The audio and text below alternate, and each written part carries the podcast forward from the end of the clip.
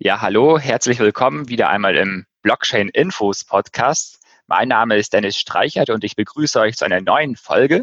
Heute mit einem weiteren Interview. Interviewgast ist Robert Küchner. Er ist bereits seit Anfang 2010 in der Kryptowelt aktiv. Er ist Autor des brandneuen Buches Das Kryptojahrzehnt und mit Kryptowährungen wurde er zum Millionär und er gilt als Star der deutschen Szene. Herzlich willkommen, Robert. ja, danke für die Einleitung. Ja, hallo, grüß dich. Ja, magst du ein paar kurze Worte zu dir vorstellen? Ich habe jetzt einiges schon gesagt, aber nochmal von dir ja. selbst zu dir. Ja, also irgendwann 2010 habe ich einen Artikel auf Vice Magazine gelesen zum Thema Bitcoin und wie man damit ähm, ja, mit, mit Bitcoin meinen und dem zur Verfügung stellen von Rechenleistungen ähm, diese Coins ja, äh, erwirtschaften kann. Und seitdem ähm, ja, mache ich das im Prinzip Vollzeit. Also ich habe irgendwann mal studiert, bin dann äh, nach dem dritten Semester da raus und habe mich dann Vollzeit dem Meinen von kryptografischen Währungen gewidmet. Also 2010 äh, ähm, CPU, GPU, dann 2013 die ASIC-Chip-Revolution. Ähm, da haben wir dann noch das erste Venture damit gegründet, haben einen Mining-Pool betrieben, Smart Hashing, wo wir immer den Coin gemeint haben, der just in diesem Moment die beste Profitabilität gegenüber dem Bitcoin hatte. Ähm, ich bin ziemlich engagiert gewesen ähm, bis letztes Jahr in der Ethereum-Welt und wir haben Nakamoto gegründet. Das ist eine Community Engagement ähm, Company, die auch eigene Software entwickelt aus Berlin heraus und mergen die gerade in unsere börsennotierte Advanced Blockchain AG. Ähm, ja, Dreh- und Angelpunkt bei uns ähm, Krypto-Hauptstadt dieses Universums, Berlin. Da sind wir ähm, mit ja, knapp 30 Leuten ansässig und bauen Distributed Ledger Technologie für ähm, Corporates. Jetzt hast du einen Begriff in den Raum geworfen, Distributed Ledger Technology. Wie kann man den unterscheiden zur Blockchain oder ist da ein Unterschied? Ja, also ähm, ich finde, der Begriff Blockchain ist ja so ein Buzzword geworden und äh, es ist ein Hypeword. Wir selber, Advanced Blockchain AG, haben den Begriff auch in unseren Firmennamen übernommen. Aber ähm, ich selber glaube, dass Blockchain-Technologie auch überholt ist. Also Blockchain-Technologie ist outdated, weil wenn wir über Blockchain sprechen, dann reden wir über Blockzeiten und Blockgrößen. Der Überbegriff, also der Dachbegriff dieser Technologie heißt Distributed Ledger Technologie, also verteilte ähm, Verzeichnis-Technologie. Und die Blockchain-Technologie ist sozusagen eine Unterkategorie von DLT.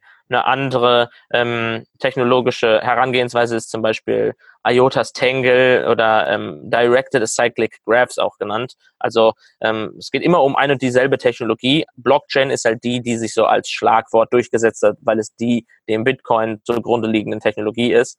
Aber ja, also äh, der korrekte Fachterminus für ähm, den Überbegriff dieses äh, Technologieresources DLT. Mhm. Jetzt wurde die Blockchain in den letzten Jahren, vielleicht auch gerade in 2017 durch die Bitcoin, äh, ziemlich gehypt. Ähm, jetzt meinst du, dass sie etwas überholt ist. Das heißt, in Zukunft jetzt mehr um diesen übergeordneten Begriff gehen, Distributed Ledger Technology und weniger um die Blockchain? Also ähm, ich habe keine Löcher in den Händen, aber ich habe ein Problem mit Blockgrößen und Blockzeiten. Also wenn wir uns angucken, was wir heute vorfinden, dann sehen wir ähm, Technologien, die als Proof of Concept vielleicht ganz gut funktionieren. Aber dieses Thema Skalierbarkeit, was auch ein viel diskutiertes im Blockchain-Universum ist, ist halt eins, ähm, ja, dass ich mittels Blockchain kurzfristig nicht zu lösen sehe, selbst wenn wir uns diese ganzen Approaches angucken, ähm, ja, äh, Sharding, Lightning, Raiden, das sind alles Workarounds dieses systeminhärenten Problems, das Blockchains vor dem Hintergrund ihrer Architektur mit sich bringen. Und wir in der Advanced Blockchain AG konzentrieren uns zum Beispiel auch mit unserem Peak-Projekt. Also Peak.com ist ein Projekt, wo wir uns mit Directed Acyclic Graphs auseinandersetzen. Ähm, darauf ähm, Skalierbarkeitsprobleme von herkömmlichen Blockchains mit einem anderen technologischen Approach zu lösen. Ähm, IOTA hat damals ähm, den Tangle ähm, erfunden oder hervorgebracht und das ist keine Blockchain, aber eine Cryptocurrency und ist ein Approach, der ziemlich viel unserer Aufmerksamkeit ähm, bekommt, weil Blockgrößen, Blockzeiten, ich wiederhole mich, da ähm, ja, Kinderkrankheiten dieser Technologie sind, von der ich glaube, dass sie langfristig dafür sorgen, dass Blockchain vielleicht als Begriff bestehen bleibt, in der Technik aber so nicht umgesetzt wird. Und wie glaubst du im Allgemeinen, wenn wir jetzt von diesem Begriff DLT ausgehen, wie er unsere Zukunft prägen wird, unsere Gesellschaft, die Industrie, Wirtschaft? Hm. Also ähm, mit auch ausschlaggebend für den Zeitpunkt, dieses Buch Das Kryptojahrzehnt jetzt geschrieben zu haben, war, dass am 31. Oktober diesen Jahres, also 2018, sich der Geburtstag von diesem Mysterium Satoshi Nakamoto ähm, zum zehnten Mal jährt. Also die ganze Technologie ist ja super jung. Ähm, wie gesagt, halt im Oktober 2008 im Zusammenhang der Weltwirtschaftskrise und der Pleite von Lehman Brothers gab es diesen Blueprint einer New Economy, der dann den bekannten Werdegang ähm, genommen hat.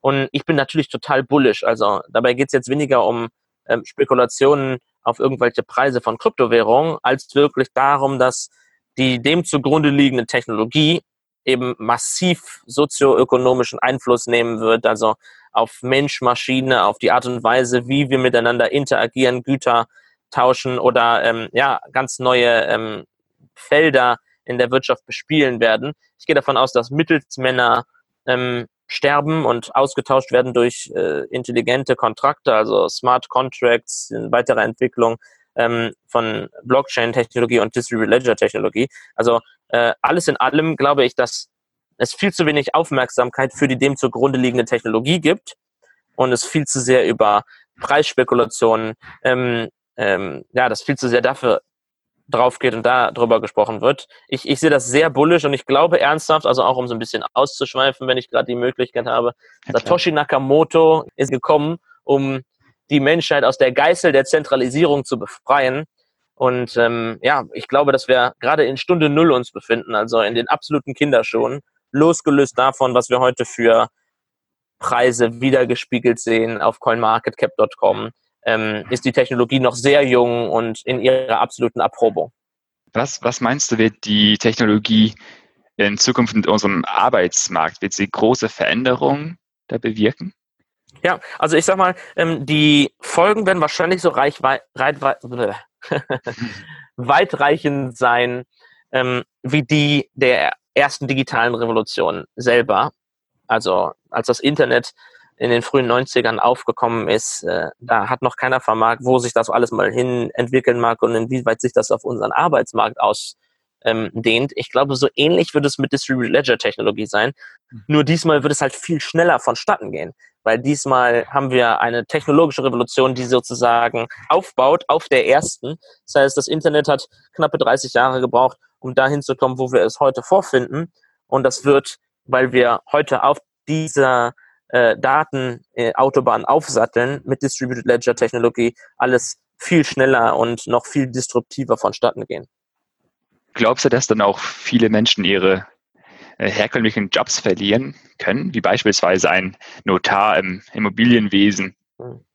Also ähm, ich sag mal, Notare zum Beispiel sind ja vor allen Dingen ähm, geschützt durch die Jurisdiktionen ähm, und sie verkörpern sozusagen Treu und Glauben in einem äh, in einer Rechtseinheit. Das, das ähm, sehe ich heute am Tag nicht, dass das, dass wir in zehn Jahren keine Notare mehr haben.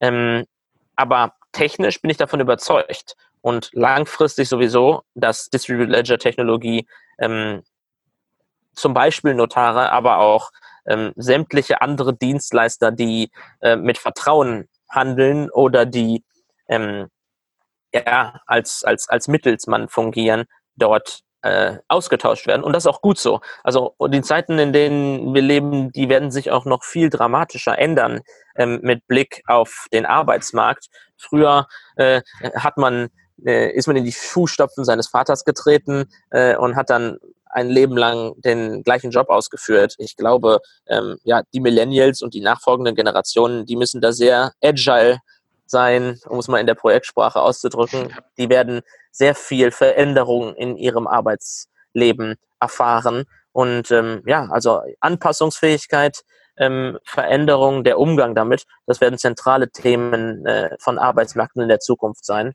Und äh, ich glaube, dass das sehr positiv zu betrachten ist. Also es wird keine Langweile aufkommen. Ja, die Zukunft wird echt spannende Veränderungen mit sich bringen. Allgemein jetzt fernab von Blockchain und DLT, die Digitalisierung im Allgemeinen. Sie wird ja ähm, vieles verändern, dass einfache Jobs meiner Meinung nach ähm, tatsächlich ersetzt werden können durch Maschinen, aber dass viel mehr Kreativität und äh, Kopfarbeit gefragt ist. Was meinst du, wie können herkömmliche äh, Jobs, die in Zukunft mit Digitalisierung oder auch mit DLT zu tun haben werden oder davon vielleicht ähm, gefährdet sind. Ähm, ja, heute, was können Sie heute machen, um dem entgegenzuwirken? Wie kann man sich Skills aneignen, um im Bereich Blockchain gewappnet zu sein? Ja, also ich glaube, das Allerwichtigste, wenn wir jetzt sagen wir mal über eine Zutat für ähm, ja, ähm, ein sich bereit machen für die anstehende nächste digitale Revolution, ist Curiosity. Also ähm, die, die jetzt zum Beispiel bei uns in der Advanced Blockchain AG arbeiten, die machen das nicht, weil sie sagen, oh, ich muss aufpassen, dass ich irgendwie im Wandel der Zeit einen sicheren Job bekomme, sondern die sind einfach, die sind geil auf die Sache.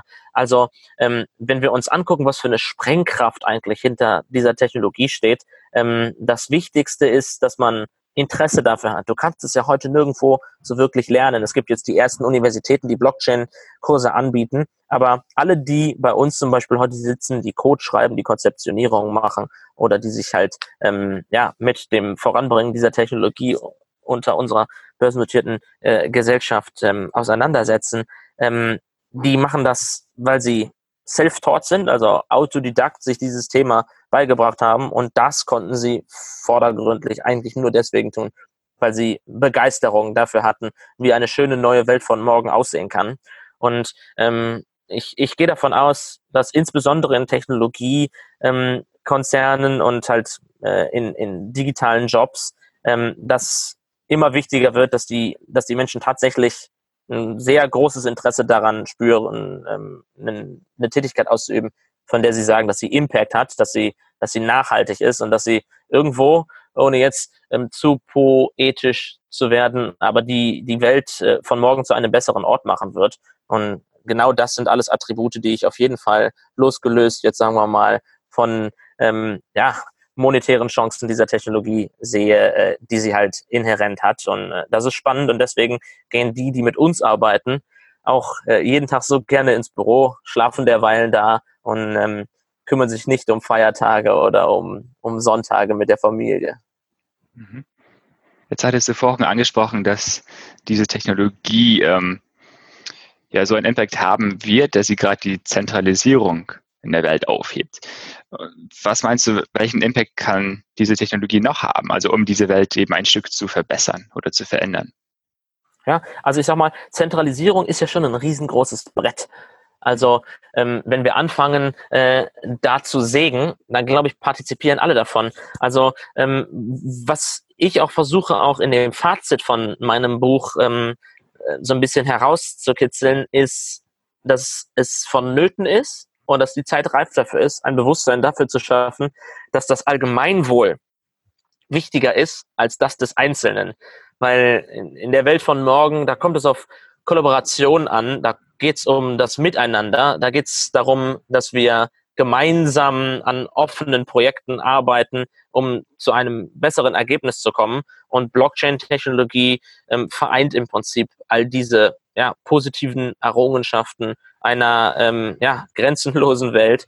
Ähm, und ich denke, darauf kommt es an. Das heißt, wenn man sich bei dir bewerben wollen würde, dann müsste man zum einen Neugier mitbringen für diese Technologie, dass man auch autodidaktisch sich da reinarbeitet, reinfuchst in die Thematik. Und zum anderen sollte man auch dieses Gesamtbild vor Augen haben, wie die, die Technologie eben sich auf die Welt auswirken wird, dass man auch dieses Feuer dahinter vielleicht hat und nicht nur so ein 0815 äh, oder 9-to-5-Job ausüben möchte. Das wären das so die kommt, Das kommt von alleine. Also ich sag mal, die, die bei uns sind, sind da sinngemäß reingeschlittert. Wir kennen uns alle schon lange, die meisten kommen direkt aus der Szene.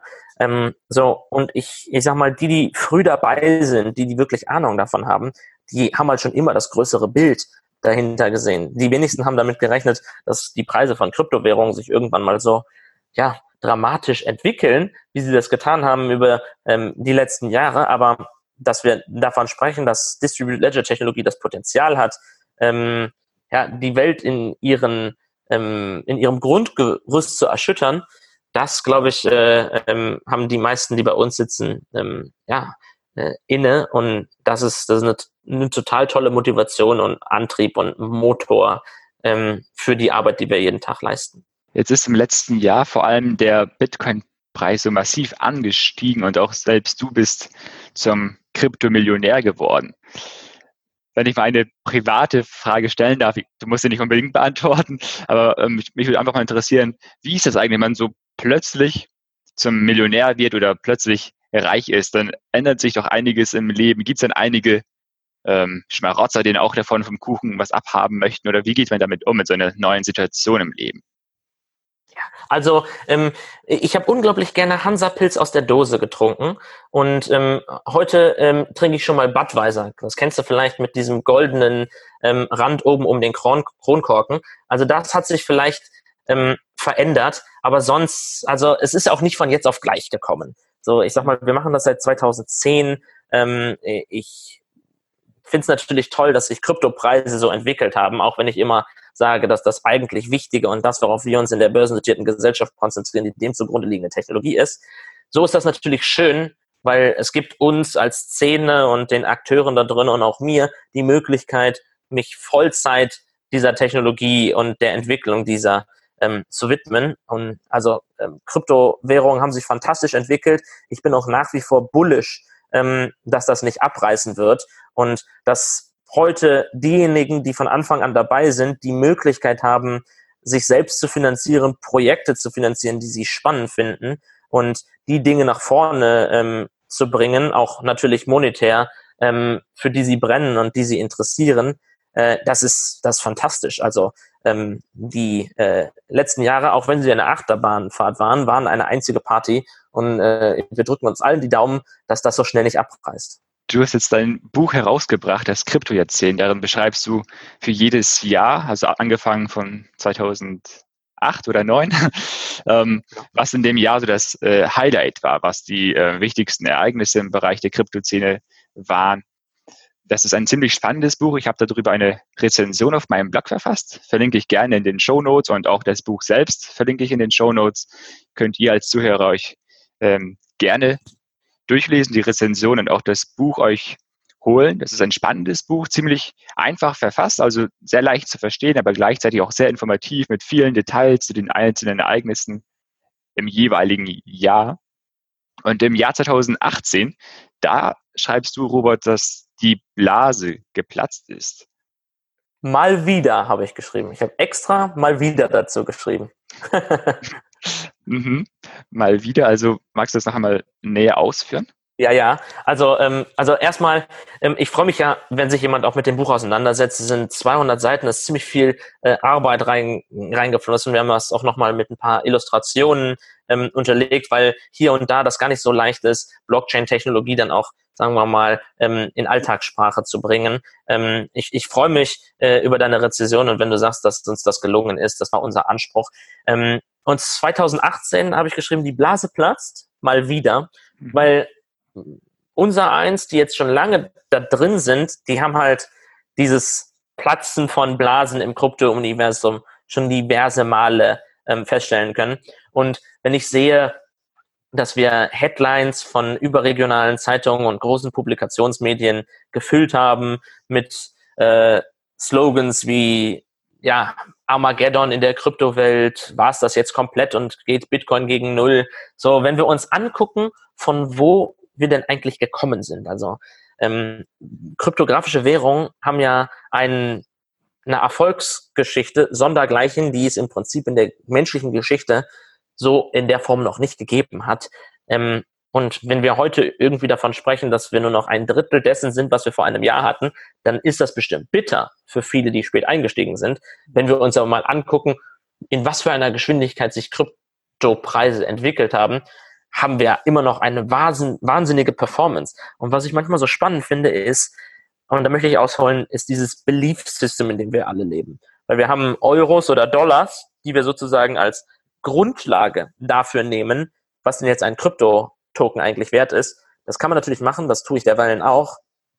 Aber eigentlich ist ein Bitcoin immer noch ein Bitcoin.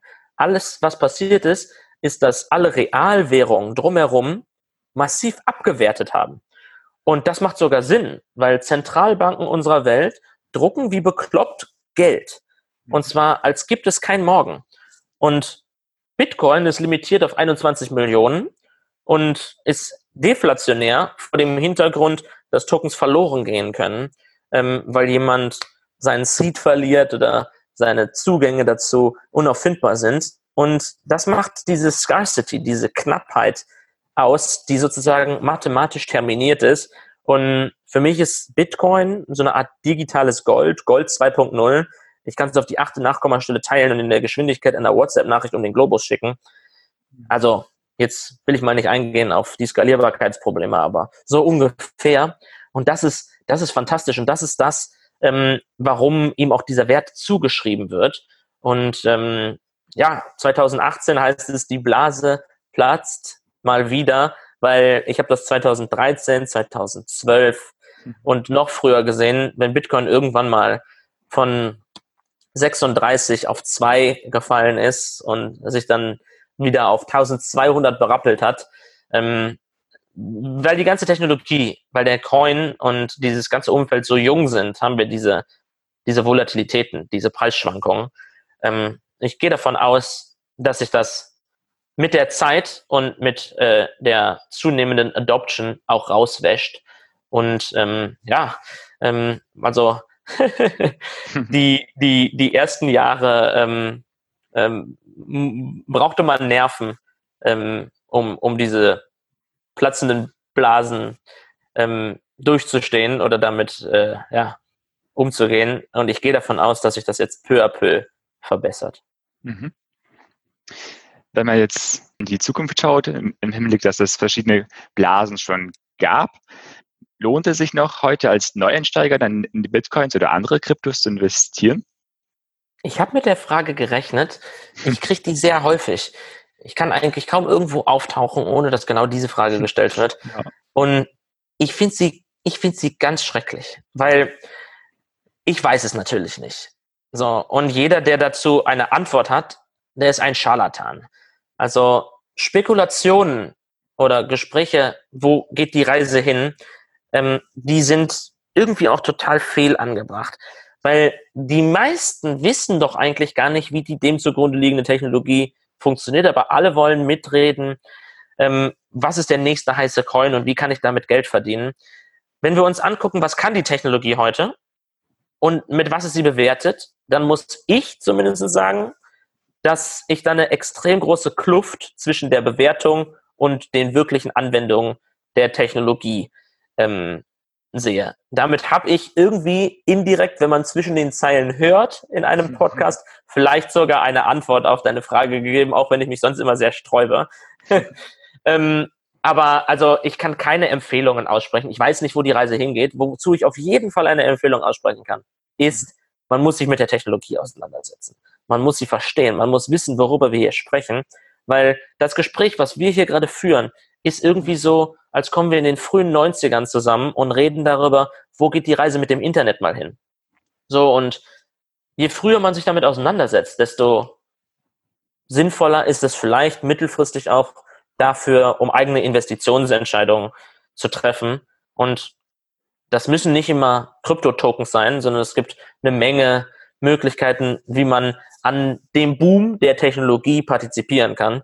Und ich persönlich ähm, wette heute weniger auf die Kurve von Kryptowährung, als dass ich sage, wir engagieren uns in dem Bereich und ähm, ja, vertrauen darauf, dass wir die richtigen Entscheidungen treffen und uns in den richtigen ähm, Feldern dieser Technologie tummeln, die die Zukunft von morgen aktiv mitgestalten. Und dann muss es nicht immer ein Kryptotoken sein, sondern dann geht es in allererster Linie um die dem zugrunde liegende Technologie, weil die ist hier, um zu bleiben, auch losgelöst von Regulation, von Insiderhandel, von äh, allen schmutzigen Geschäften, die die Finanzwelt auch vor Zeiten des Krypto-Universums schon mal hervorgebracht hat. Also es gibt keine Kaufempfehlung von mir, aber es gibt eine ganz klare Empfehlung, sich mit der Technologie auseinanderzusetzen und die ist hier, um zu bleiben und da bin ich extremst bullisch für.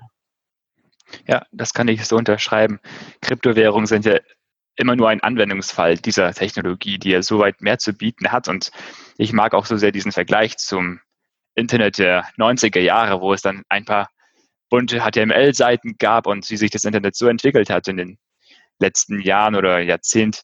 Das ist einfach spannend zu beobachten. Und wenn man das überträgt auf die Blockchain oder DLT, ähm, wie sich das in den nächsten Jahren und Jahrzehnten entwickeln wird, da bin ich sehr, sehr gespannt und kann auch, ähm, auch ich noch den Zuruf machen, dass man sich mit dieser Technologie befasst und sich da Skills aneignet, eben auch diese Neugierde an den Tag legt. Wir kommen langsam zum Ende des Interviews. Du hast auch gesagt, du hast gleich einen Folgetermin. Können die Podcast-Hörer ähm, irgendwie Kontakt zu dir aufnehmen oder mehr über dein, über dich, über dein Unternehmen erfahren? Total. Ich würde mich auch sehr darüber freuen. Ähm, wir sind sehr aktiv auf vielen Kanälen, also insbesondere auch in Deutschland. Ähm, aus Berlin heraus machen wir da ganz schön Welle. Also nakamo.to. Wir, wir feiern auch diese Domain besonders. Wir haben eine Knowledge Base, also auf unserer Seite, ähm, wo wir sozusagen Satoshis Brain auseinanderpflücken und wo wir in einfachen Worten versuchen, diese ganze Technologie und Hintergrundwissen zu vermitteln. Ähm, da findet man sehr viel Informationen. Wir sind sehr aktiv auf Twitter.